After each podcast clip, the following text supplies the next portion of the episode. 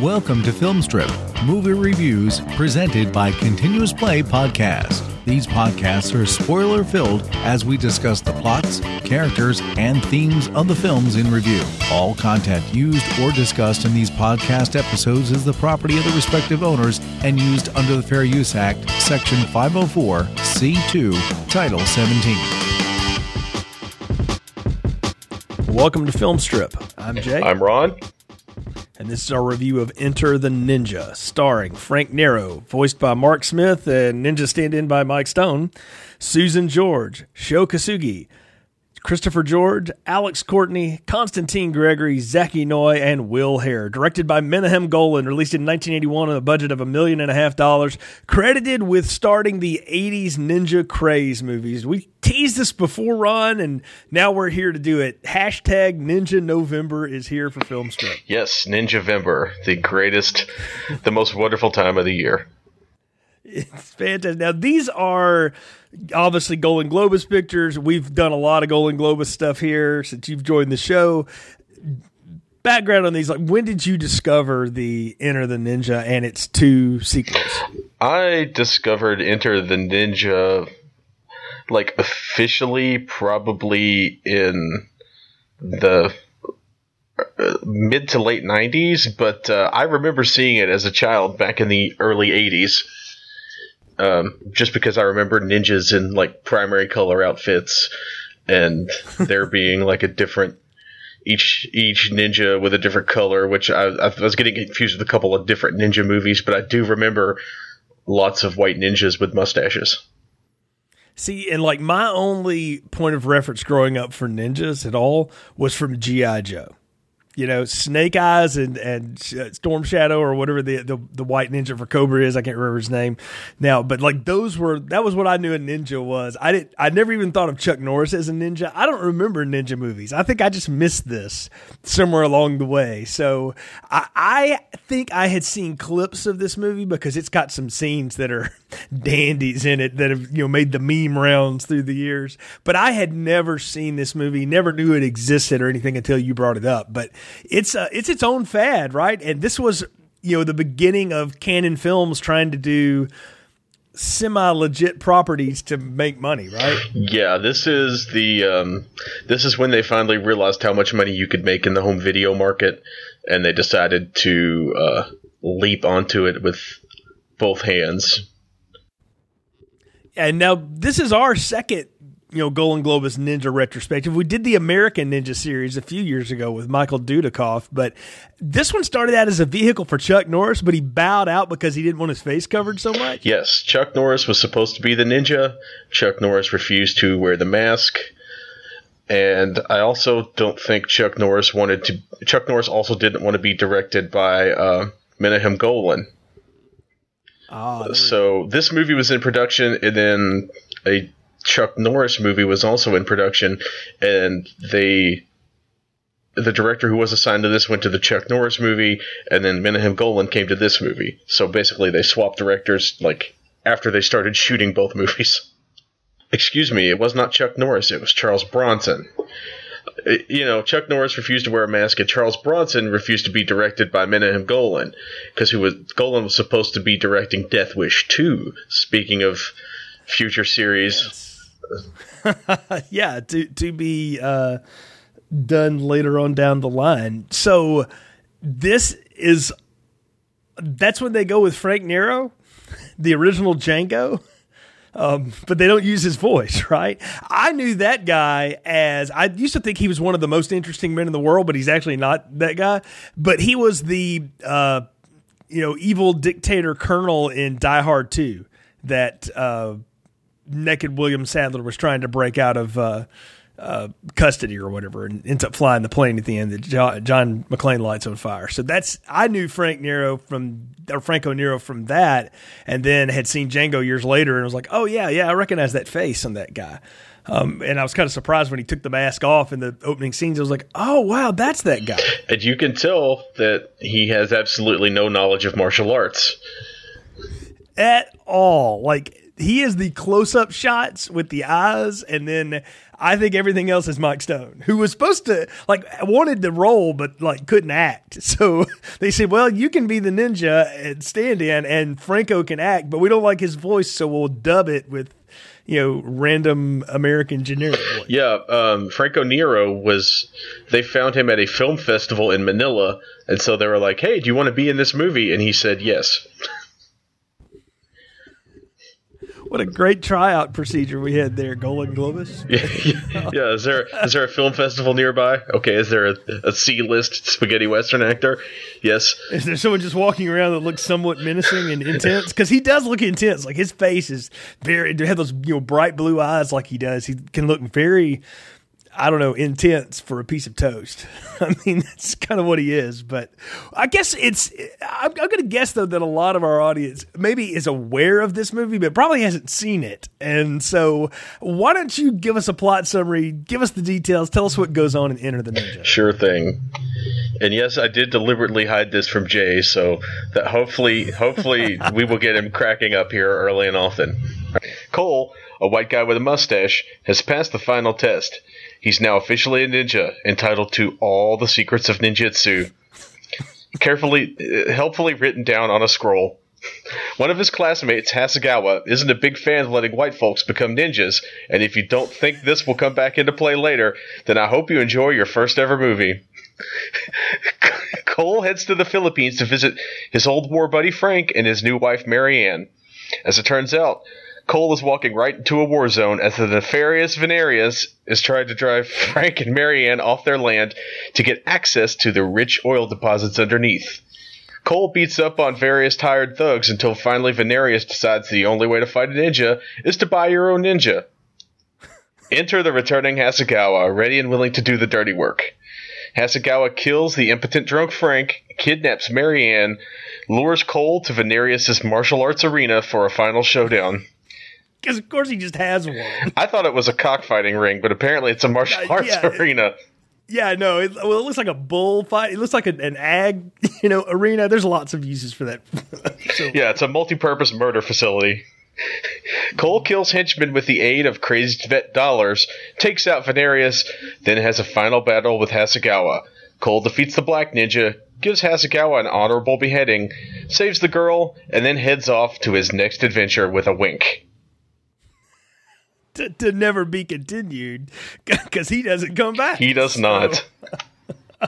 Because uh, I did read ahead on what uh, comes next time around. Well, that is an excellent plot summary, and it it's much deeper than the actual film that we see. All those racial undertones and everything. It's all subtext. Because if you know anything about Golan Globus movies, they just put stuff on the screen and you just figure it out. Like there's there's so little dialogue in this film. It is amazing to me. like there's 10 minutes in the opening where every piece of dialogue is, oh, and if you watched it on Amazon as I did, it is yeah, it too. is helpfully subtitled because I watch everything with subtitles. It's it's it's subtitled karate yells. Ninja voice, ninja voice stronger. There's also uh, thwack is another one. Yeah. You know, the thing I didn't I didn't get until after uh, you know the the uh, fight is over, whatever. I thought like the fact that the he beheads a mannequin and it's the master's you know head and he kind of brings it into the trophy room like good chop you know or whatever for him. I didn't realize that the rest of the ninjas were like lived. I thought he actually killed all of them, but there is that one that takes off like that bamboo guard, I guess. So that's how. But some of them are actually cut up. I thought he hit one in the head with a throwing star. I think he did hit one in the th- in the head with a throwing star. I think the yeah, but he lived. So uh, well, I mean, let's be honest. Could a throwing star actually kill somebody outside of the movie universe? Well, no, but hey, uh, well, I don't know. South Park taught us a lot of things about those a few years back, but hey, uh, that's going to become a thing later because he is going to kill someone with one. I mean, in a pretty deliberate fashion. So I I don't know. I was surprised by that though. Like I thought, you know, part of the ninja training would be you would actually have to kill all these freaking people. And I was sitting there thinking to myself, I was like, man, that's gonna be suck to be the red ninjas. That's like red shirts in Star Trek. I mean, it's like, oh god, you know you're gonna get killed. Well, maybe maybe not many people make it past this. I don't. know. I mean, it, it would be a waste of good ninja, or at least mediocre ninja, if you just kill them all. Right, true. But like that's the other thing too. Cole, our, our lead here, Franco Nero, Cole, which what a generic white name. we could get Cole. Cole is training in Japan in ninjutsu uh, because he is a war veteran, but he's he's American, but he fought in a South African bush conflict. Was he like a mercenary or something? I think that's what we're supposed to believe. The first, Yeah, it's never like the first ten times I saw this movie, I, I just assumed that they were fighting in Vietnam. Oh, holy cow. Okay, so you just revealed something. You've seen this movie 10 times. Don't you ever rag on me for watching after last season that many times again? Uh, I mean, I probably haven't seen it ten times, but I have seen it at least five times. I mean, well, no, you know, th- that's that's true. And I will go ahead and say this is much better than after last season, but uh, if, if not nearly as esoteric, but it is it is uh, definitely a, a, a better quality film. So Menahem Golan, congratulations, you you did that in your life. Uh, the the war flashback scene, and I know that comes later, and I'm skipping ahead, but that was hilarious to me because it reminded me of like what my brother and my friends in the neighborhood used to do when we would play war in the woods behind the neighborhood. I mean, it's exactly how it felt. I mean, yeah, that's definitely, and it's about as well uh, set dressed. Yeah, I mean, actually, I think we probably had more realistic looking fake weapons at the time. But uh, yeah, so he's a he's a war vet, and he's gone to learn how to be a ninja. I mean, are they like for hire or something? Does he just want to do it? He's, I mean, because you never see him do like inner monologues of peace or anything. So I I didn't understand why he wanted to become a ninja. I the feeling I got was that he's just traveling around looking for stuff to do that's related to war.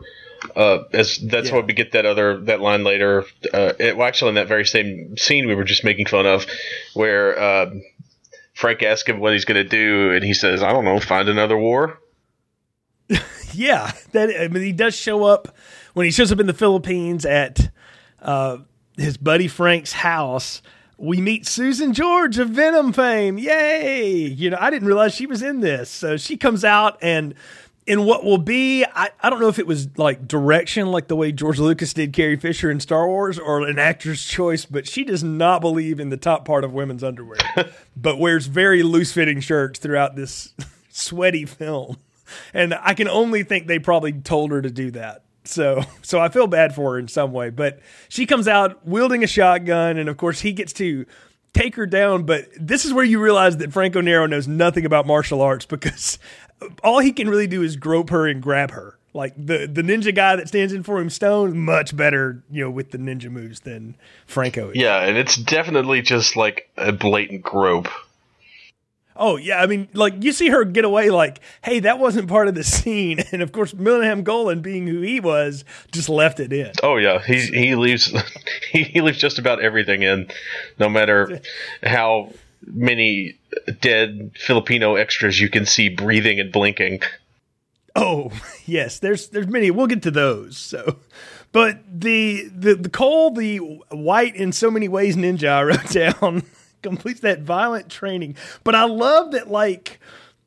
Hasegawa's reason, like the, the teacher says, ah, it's modern Japan. He just doesn't get it. I'm like, he doesn't like modern Japan in the 80s. That's when Japan like exploded economically. Was he? Would he want to go back to the feudal system? What was Hasegawa? He does because they say something like he comes from a family that was a long line of warriors, and in a previous generation he would have been a great warrior. Now I, I just assume he's a salaryman working for uh, Mitsubishi or Sony or He's probably working his ass off 70 hours a week and then he plays Ninja on the weekend. He's like, ugh, I hate this off. I hate being an accountant. I, I mean that was my assumption as to what Hasegawa did.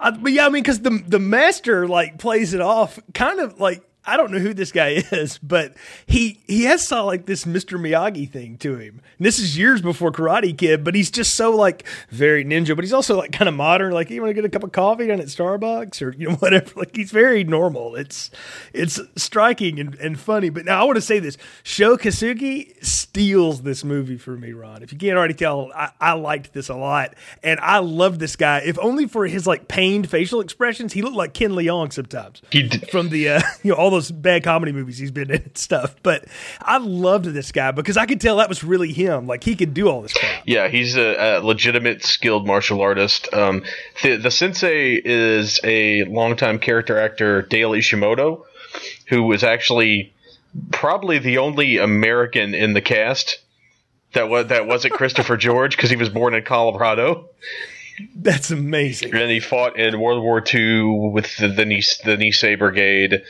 and then he went and basically forged a career as a Japanese guy who you want to speak English. That's hey, good work if you can get it. So I mean, I knew I'd seen him somewhere. The, the other people too that pop up through, I like Alex Courtney. I don't know where I've seen him, but I've seen him playing a drunk Lothario somewhere else. I know I have because he just looks too real in it. Will Hare, who plays Dollars. Many people will know as Old Man Peabody from Back to the Future. That's who that is. I but I recognized him immediately. Well, my first thought actually was like, is that Crazy Ralph from uh, Fred- Friday the Thirteenth? I was like, no, no, no. And then said, wait a minute, it's the crazy grandpa from the beginning of Silent Night, Deadly Night, and by George, it is. So that's what I know him from. nice. He's kind of like a smaller Sterling Hayden ripoff. You know, older Sterling Hayden. I could see that. He's got that face. I mean, it's it's sort of that the constant Jen Rose nose and uh, everything. But I, you know what? I found him to be kind of funny in this because he has information and things or whatever. But uh, all of this is is set up because Frank is kind of a lazy drunk. He's lost his edge, but his wife Marianne is all about this coconut and banana farm thing they got going on, right? Yeah. And what I what I realized is like you know throughout the '80s there there was like a trope in low budget action films of people just trying to to do their best to be the small you know get get work off the land be be their own people and some corporate goon trying to buy them up you know? And and all the the workers that are getting you know shuttled for that. So I was like oh th- you know I didn't realize this sort of invented that too I mean this that was that would have been new in 1981 Yeah, and instead of uh, having to, you know, put on a show to save the, the community center, they uh, sent a white ninja to kill 300 people. people. The the white the, the show doesn't say the, the community center is a Breakin' reference. I think is what you're saying. Which what a year or two later. yeah, like two or three years later. Um, Speaking well, of we'll get to Golan and Globus. in part three, but uh, yeah, and and you just hold on to that break in retrospective, sir, because that's so. Because I got thoughts about Boogaloo Shrimp um, for days, but but we got to throw Beat Street in there too, the competition to, to get by. But anyway, I digress. Back back meanwhile back on Carnosaur. I mean, uh, enter the ninja. So uh, I love that Venarius the extremely corporate greedy white guy who's like wearing you know business casual Japanese outfits and doing water scenes with polo women and you know synchronized dancing. And he has like all these henchmen that wear white suits and you can't talk to him directly. You talk through a henchman to get to him. I love this guy because he is like the it was like if Gordon Gekko was a murderous thug. That's a great, yeah, that's a great uh, way to put it. I was just that, I was just sitting here thinking it's like um, if uh, Busby Berkeley was an '80s yuppie murderer. Yes, yeah, there you go. Or if the Duke brothers from Trading Places also like had a team of ninjas to kill people. and I mean, we don't know they don't. We, uh, well, yeah, you know what? I, we didn't know Harvey Weinstein had a team of ninjas working behind the scenes for him until recently either. So who knows? I mean, yeah, that's true. So I mean, but I love this guy though because he is so evil, and I had to look it up because I was like, is he like related to Susan George? They just have a similar last name? Nope, he's just a you know a character actor. Um, but I love this guy because he's all like very proper, like Mr. Parker. I just want my land. Can we not have this, please? You know, he's, but he's also like that ultimate boss. He reminded me of like a couple of deans I've known at colleges that I've worked at. Dean Dean uh, Dean Wormer. well, he's a little bit more than that, but yeah, yeah, exactly. He, in another life, he could have been a good one, probably. So. No, that's that's definitely a, a pretty great comparison. Yeah, it's um, it, it's it's a very interesting take on a villain because he's very much a I don't want to get my hands dirty, and yet he employs all these shakedown artists and and the guy with the hook to to rough these locals oh. up. Let's talk about Siegfried Schultz, the Hook Man. Zachi Noy. What a weird performance from a very weird looking person. He's this little. He kind of looks like. Uh, oh, what's uh, he kind of looks like Richard Attenborough. Oh, you know? yes. you know, like think about it. Like he really does look like him, and he's sort of uh, he's kind of egoring around with the movie, and he's got this hook, so he's like a you know a faux Bond villain too. I, like I felt like oh this is just like a Bond henchman they're ripping off. Yeah, he definitely. But he's not even a good one. He's like a comedic one. So like the real one is. uh Mr. Parker. Yeah, Mr. Parker is the serious henchman. This is the uh, comic relief henchman. He's the uh, Jaws from Moonraker. Exactly. Yes, he is the Jaws from Moonraker, so, and not the Jaws from. He shakes down some. The other ones. Yeah. so, uh, well, I don't remember the other one he was in, but yeah, uh, he's he's very much the Jaws from Moonraker. In Even he shows up in that credit sequence at the end because uh, Cole's telling you know dollars ah ninjas don't kill people they only kill people for defense or some nonsense and then he sees uh, you know, Hookman coming out there to be his porter because he's been demoted now at this point. And he starts running away. He said, "But there's always exceptions." Ha ha. you know, and, and, winks while while his lips don't move, and that those lines come from his character. And he just winks at the uh, the camera. But yeah, no, I love this dude though. I love that he was a shakedown artist and that um, Dollars has this whole thing like, yeah, he was kind of a jerk until he lost his hand, then he became a real one. Yeah. but we don't know how he loses the hand, but at some point Cole rips that friggin' hook out of his hand in like some of the worst spaghetti you can have hanging off for special effects. Was that supposed to be like bloody flesh? I, I thought that was supposed to be like tendrils that were just hanging loose, and he sort of shoves it back on there. I, yeah. Okay. I wasn't sure what that was supposed to be. Well, it's also not like even correct prosthetically because even if they hook it into you or whatever, it's not hooked to like all your ligaments and stuff like that. Not not that kind of hook. That's just a a stump holder. So at worst, it would be like a hole in the end of his stump. So I, I thought it was hilarious though because you just knew like they'd set that up with the and it's so badly done the way the guy's holding the prop but they'd set it up where like, oh, Cole's going to rip that off and like stab him with it. And the first time he really gets him, he like hooks his arm up above the bar and makes him kind of stand in an awkward position and leaves him there. Yeah, he, he embeds him into a uh, roof support beam. Yeah, exactly. And then the next time is in the parking lot where he has to take down a bunch of local thugs, and then he rips the guy's arm off basically and throws his hook at him. Like you forgot this. which is which is uh, I assume another great ADR line. oh, I, I, can only imagine like the directing. I mean, on and I've seen the only behind the scenes stuff I know about this is from the excellent documentary Electric Boogaloo about the you know Cannon Films Golan Globus run, and these ninja films play about. They got like a ten minute scene in it where they talk about all of them, and they talk about like the directing would have been something like, "Yes, more blood, go, go, go, go, very good, very good, cut." You know, that, that would be it. That that seems about right. that seems to fit with my understanding of the Golan Globus mindset, which was more blood. Let's do one take, move on. Yeah. I'll say this though, I don't know if it's because somebody else is doing it for him or it's just happy accidents or whatever. But Menahem Golan actually does a pretty good job of shooting the action scenes. Like they they look pretty good. They don't look as over the top as I would have expected them to. And I think I what I'm waiting on is coming in like a future sequel or something because I think I know of some goofy stuff to come around. But for most of everything that happens here, like I could I could believably see a human being doing this because I live in the 21st century. I've seen people do parkour, and that just freaks my mind out. You know, to see Jedi people walk along the wall like that. I've seen Bo Jackson climb an outfield wall and gun somebody down. You know, from from 900 yards away with a baseball. I mean, I've seen physical feats of strength, and everything that happens here looks like something someone could do if they were the greatest ninjas of all time. And and Mike Stone really is a, a, a phenomenal martial artist.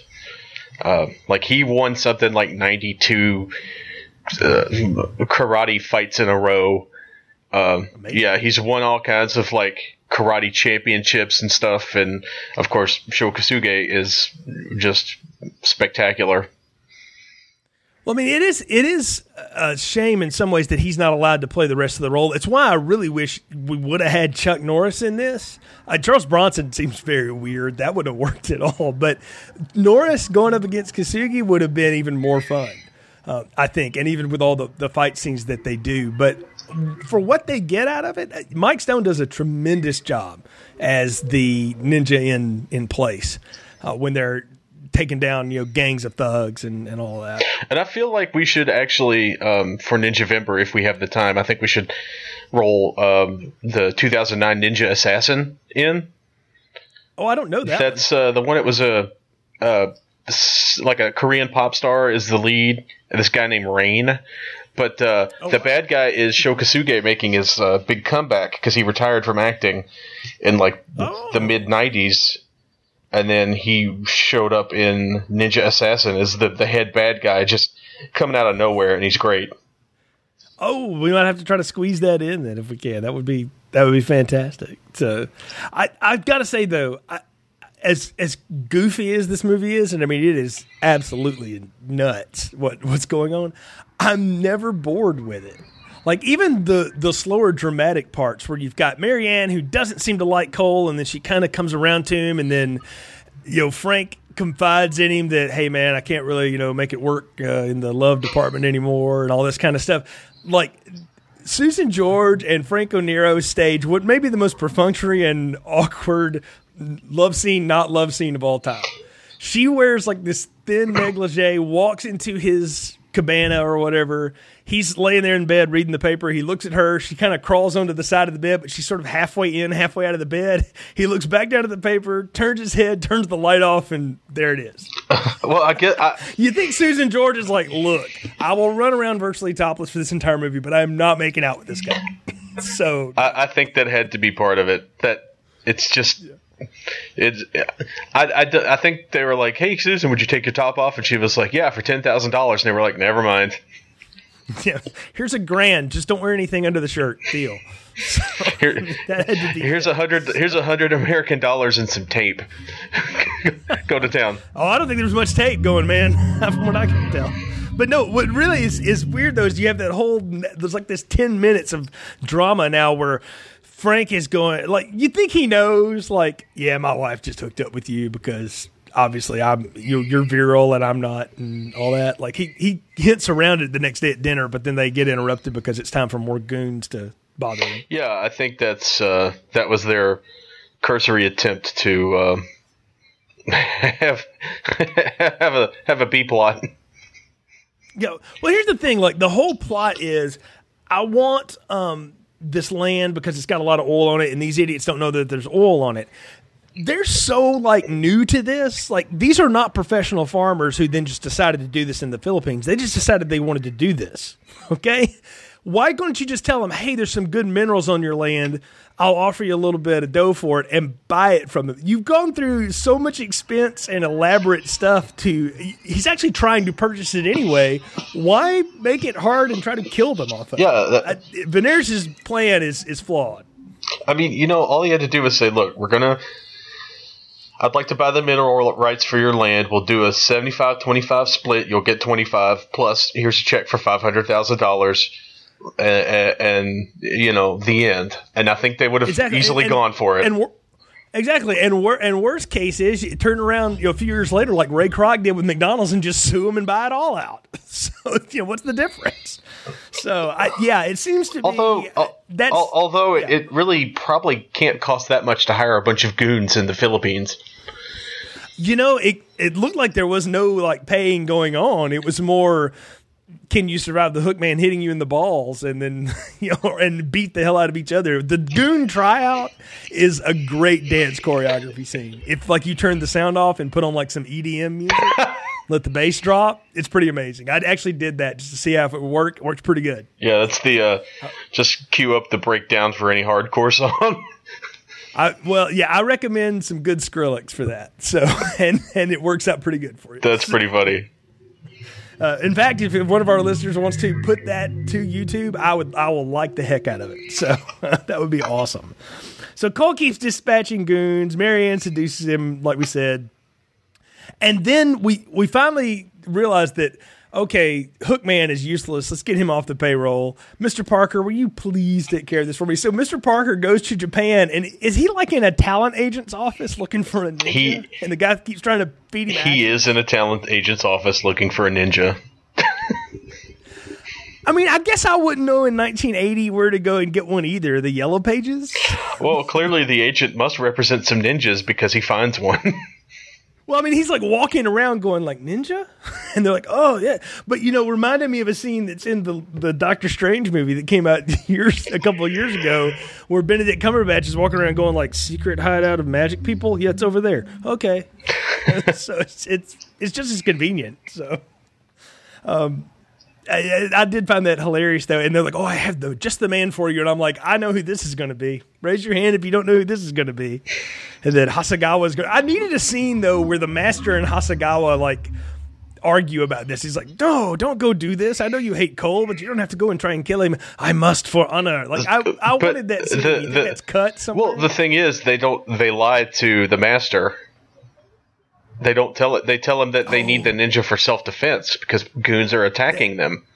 That is correct. That is correct. So you do get some of Sho Kosugi's best, um, like ninja martial arts skills going on in this scene because he like shows off all the stuff he knows how to use and he dances around and stuff. It's and I mean that's little five minutes. that's him in the opening credits too, which Oh yeah. Oh yes, we didn't talk about the opening credits, where it's basically just like faux Japanese font on one side, black background, and a black ninja playing with ninja gear. yeah, And that's it's uh, yeah that's that Sho doing his thing uh, too. Do you think like he was like, "This is such bullshit," you know, in his head was like, "But the seven dollars is worth it."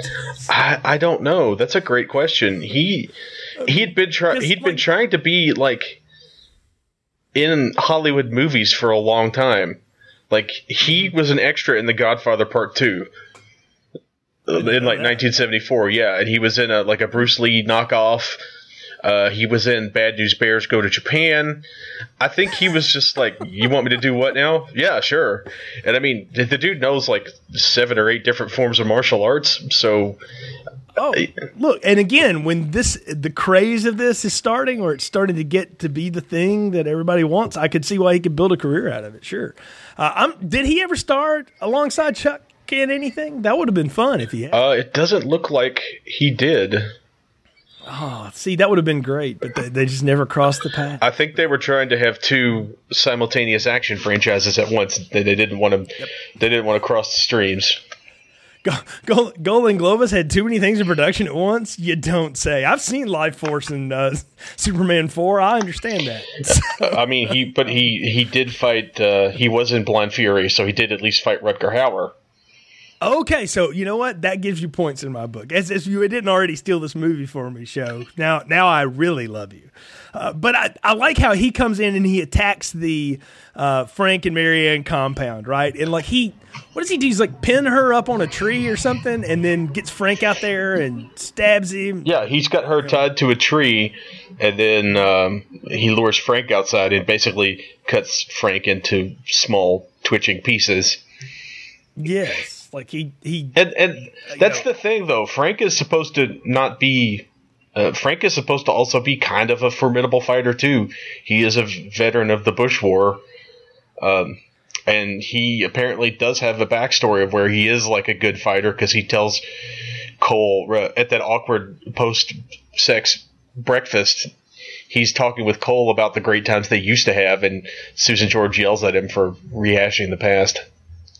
Well, see, I think that's it though. Is that this is a guy who has lost the edge and he's just like reliving the glory days, you know. But he can't muster it anymore, and even when he tries to, he's not, you know, able to do it, and he ends up whimpering and and going out and getting his throat cut by the evil ninja.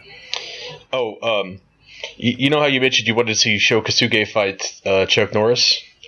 Mm-hmm. Well, he does fight Jean Claude Van Damme. Is that does that do anything for you? That that that does. What when does that happen? What what cinematic masterpiece is It's that? Black Eagle. It is a Sho Kosugi starring vehicle, and Jean Claude Van Damme plays a Russian heavy. Well, put that on the list. I'm just going to tell you right now that's going to have to get done. So, uh, yeah. But back to enter the ninja here because now it's time for the ninja to enter. Okay, because now they've really pissed him off. And I, They've killed his. They've killed his pet cockfighting friend. They. They. We didn't talk about Frank's into cockfighting, but he is. he's super into cockfighting. Yeah, like he's like a, like if like you know NFL fans like wear jerseys and tailgate hours before the game and stuff like that's this guy with cockfighting. I, I don't even know if it's that. He he shows up and starts yelling at his workers, "Hey, let's have a cockfight." I guess if your boss came in one day and was yelling at you to to, to have a cockfight, I guess you would have to do it. I guess so. because they because the what you gotta the, the villagers and and Frank's land has apparently a village on it where people have been living for generations before they bought it, and Frank just shows up and, and they're like working and doing things, and Frank just starts grabbing Pee Wee and he's yelling at people and he starts chanting for a cockfight. So his workers have to drop their tools and the things that they're doing for their jobs and come rushing over to have a cockfight for the white man. Frank, Frank is not good for productivity. Mary Ann's right. He is not helping the situation at all.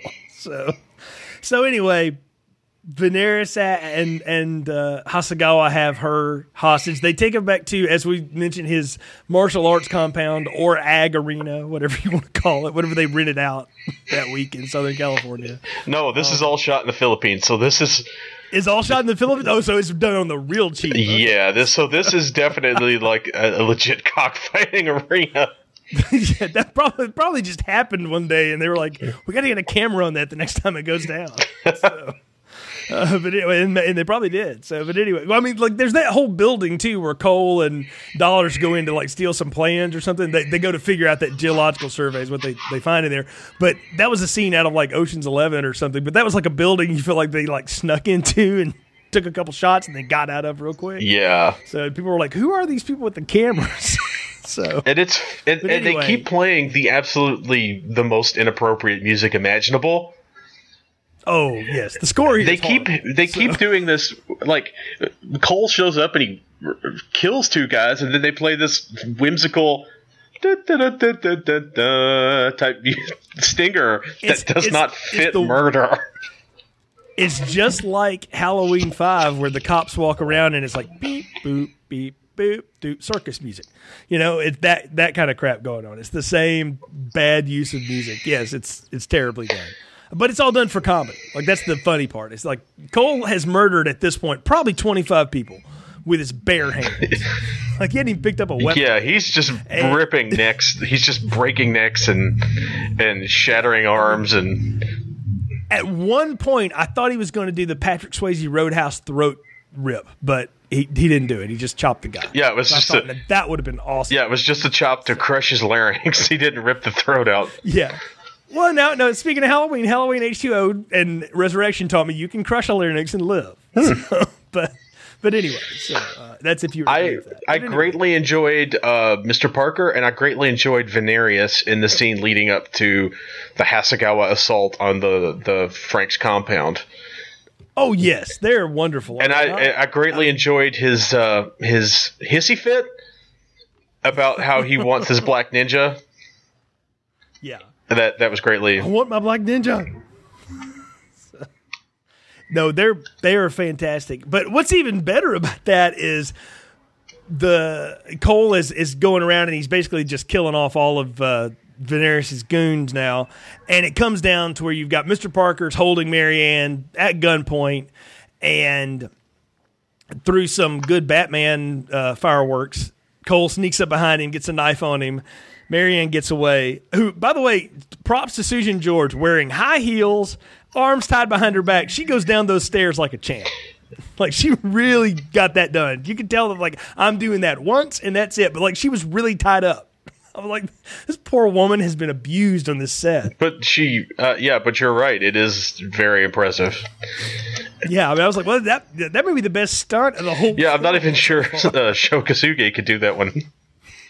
I know. I mean, he maybe like he was up to the side going like, "Oh, good job, Susan. good work." So, but you've got Parker holding her by by. Anyway, uh, Cole's got the knife on him, and I love how Venarius is like, "Well, who said I wanted Mr. Parker to live?" And he just shoots him, and the guy's like, "But sir," and it's like, "Oh, oh, you've killed your goon now. Oh, this is why you must die." But now we get back to the age question: Can a throwing star kill somebody? Apparently so, because Cole buries one in his chest, and I love the look on his face. Is like he just sort of shrugs, like, "What do you do?" I, I, I mean, you ask ninja questions, you get ninja answers. exactly, but that also let me know, and it's the one thing I will give like super credit to this film on. When Cole goes into ninja mode, it doesn't take a long time for him to put people down like you know a lot of times these movies like it's like a video game they escalate as the bosses escalate or whatever nope he pretty much whacks people out in about a minute like it doesn't take much for him to put people down the showdown fight between him and Hasegawa three fourths of it is them posturing at each other. The actual fight is less than thirty seconds, which I, I actually liked. I thought that was impressive. I, I really enjoyed that too. I mean, I'm I'm I'm with you. I'm kind of tired of movies where this billionaire industrialist is also like a MMA fighter. Yeah, uh, Venarius dies like a guy in a suit getting attacked by a ninja ought to die quickly and yes. without much fuss. Yeah, okay. what do you do, ninjas? And then, but I like it when the two super ninjas face off against each other, and well, okay, I, am going to credit a, a George Lucas prequel film, so uh, stand back. But when Count Dooku and Yoda go at each other, they only fight for about 40 seconds, but it was the most amazing 40 seconds of Attack of the Clones. And that's what I had a flashback or thought about when I was watching this. I was like, yes, this is exactly how this should go. These guys are super ninjas. They trade blow for blow, and Cole gets the best of him. And what he does is, like, they do that whole bit at the beginning where he has to do all those, you know, semi uh, they're not gang signs but they kind of look like it where he's like you know all the alphabets of the ninja or whatever and that's how he catches the sword and flips it and turns the guy over and stabs him with it. I, I love the fact that that fight is not long. Yeah it, it what it made me think of was actually uh, seven samurai because you don't see a lot of prolonged fights in that you see like uh, the two guys in the, the pond charging each other. They clash swords once, they do it again, and then a guy falls over dead because that's you know how it would probably go if you had ninja fighting ninja. Exactly. Like I, I think about all of the sword and swashbuckling movies I've seen growing up, and even the ones that came after this, and those fights always end up lasting forever. Like think of like like you know Conan and Red Sonja and all that. Like the, some of those swords fights, with, if guys were really going at each other with that amount of weight and power, they'd break the swords pretty fast, and then end up just punching each other in the face. That's what I like here is that everything is as it probably would be if two ninjas went at each other. Yeah, and uh, uh, apparently all the uh, the Stone did most of the choreography for it with Sho Kosugi, and that's probably where they both got their inspiration for the fights. Is that one of these guys is a, a a longtime martial artist, and the other guy is a professional fighter, and they both know this is how this usually goes. Let's not uh, let's do cool things, but let's not you know belabor the point. Yeah, and whether that was going or the budget or time, or if, like you say, Stone and Kosugi said, "Look, this this shouldn't last long. It'll be better if he gets the, you know, if they knock each other's weapons away, he catches the blade, flips him over, and stabs him with it, and then they do the whole "You've won with honor. Please let me die with honor," and you know, cut my head off. And yes, I will do that. And and, and I enjoyed that that touch at the end because it wasn't personal. It was a business transaction, and you would think from the beginning that it would be uh, that you would see Hasegawa, you know, cheat, but he doesn't. Like it's a straight ahead fair fight, which is what Hasegawa has wanted the whole time. Exactly, and he got it. Like that's the thing is he he went up against the person he didn't think deserved to be there, And the guy won fair and squared. He's like, okay, please don't let me sit here and agonize to death. Cut my head off and let's end this. You you know, let, and and he does. And I I really really liked that resolve. I thought it was fantastic. Yeah, I really I really enjoyed that part too. I thought it was great. Um, the whole thing. Of course, I think the whole thing is great, but yeah. So Cole leaves town, but promises to come back. Maybe wink to the audience, and he might get to kill Siegfried before he flies home, which is kind of a little funny sting at the end. I think I would have been all right if he just stood up and after that fight, because he's taking his mask off and he's beheaded uh, Hasegawa, if he sees Marianne in the distance then they just nod at each other and then that's it, they just go their separate ways. I mean, that's what they do anyway. So I, I, I don't know that I needed the little end comedy, but it this movie's sort of a goof, so it ends on that. It's fine. Yeah, it didn't um, take away from the movie for me, but it just, you know, it, it, you're right. It probably would have been better that Cole, with his mission accomplished, just disappeared into the sunset or what have you. Right, as the white ninja, he just goes into the white heat of the Philippines. he just wa- he just wanders into the jungle. That's it. Yeah, because he won't stick out at all in that. But anyway, well, I think we're at the part of the podcast where it's time to give final thoughts on popcorn ratings. Ron, what are yours for Enter the Ninja? Uh, I'm going to go with a large popcorn. Uh, my wife did not enjoy it as much as I did because uh, once again, uh, I forced her to watch it with me. Uh, but uh, I think it's great. I can you can easily see just from watching it why this kicked off Ninja Frenzy because it, it is so different from the things that were going on at that time. And it's just early enough to jump ahead of the Japan fascination of the mid 80s that America had. It's got at least one bona fide uh, martial arts star in Sho Kosugi. Uh, I think Mike Stone could have been a, a, star as well had he been born 10 years later or not sold all of his possessions and moved to the Philippines after making this movie. Um, but yeah, it's it's definitely entertaining in a cheesy 80s Cannon way with some surprisingly good legitimate fight scenes you know, I feel about this movie the way I felt about watch, rewatching Invasion USA when we did it. There's a lot to it that's really good when you kind of rake away the the cheese, you know, of it. There's actually a decent little story here. It's pretty straightforward. It doesn't waste a ton of time. I mean, it could be about 10 minutes shorter if they wanted to cut a few things, but honestly, I was never bored with it. And I think that to me, like going into this, I, I'm not a ninja movie fan. I, you know, obviously I didn't grow up watching them or anything. My point of reference was a cartoon, for goodness sake, built off of a toy line. So I had no like, you know, reason to care about any of this. But I found myself hooked the whole time and legitimately was blown away by how real the fights were. I can't go enough about how neat it was to see fights that didn't last, you know, way too long you know that they they got in, they got out, they did what they were supposed to do. It's that you know perfect Cannon Films budgets. Before the thing is, is that I know what Cannon Films' reputation is, is to do something way overblown, and I think that's what we're going to get in the sequels or semi sequels of the series or whatever. But this one is a really good little story. I definitely recommend people to check this out. If you haven't seen this one, this is you're going to see a lot of '80s action film tropes that you didn't know came from this and it's it should be well regarded. This is a there's a reason this movie has a cult status for doubt. I'm joining you in the large popcorn. Had an absolute blast, and I cannot wait to see when we come back next week for Return of the Ninja because we're just bringing an actor back, right? There's no continuation of absolutely none. So, so this series is tied together, but they and they're sequelized, but they really have nothing to do with one another, other than ninjas are in all of them. Yeah, basically, basically that's it. That's awesome. That would be like if the second Jaws movie was about an alligator and the third one was about like a condor. and the, th- the third was about Halloween masks that turned kids into snakes. hey, that one that one has its own place in cult fandom. But well, folks, thanks for joining us on Ninja November, Ninja November, as uh, Ron said, the first episode. You can always find episodes of our podcast, continuousplaypodcast.com slash movies. Uh, give us a review on iTunes or Google Play, wherever you find the show. We appreciate your support. Hook up with us on social media. We always enjoy interacting with fans. Until next time, for Ron, I'm Jay.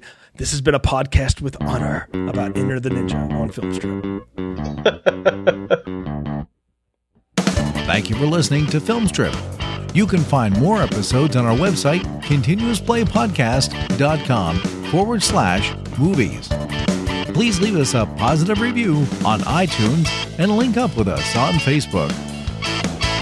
The Filmstrip theme music is produced and performed by Frozen Lake 121.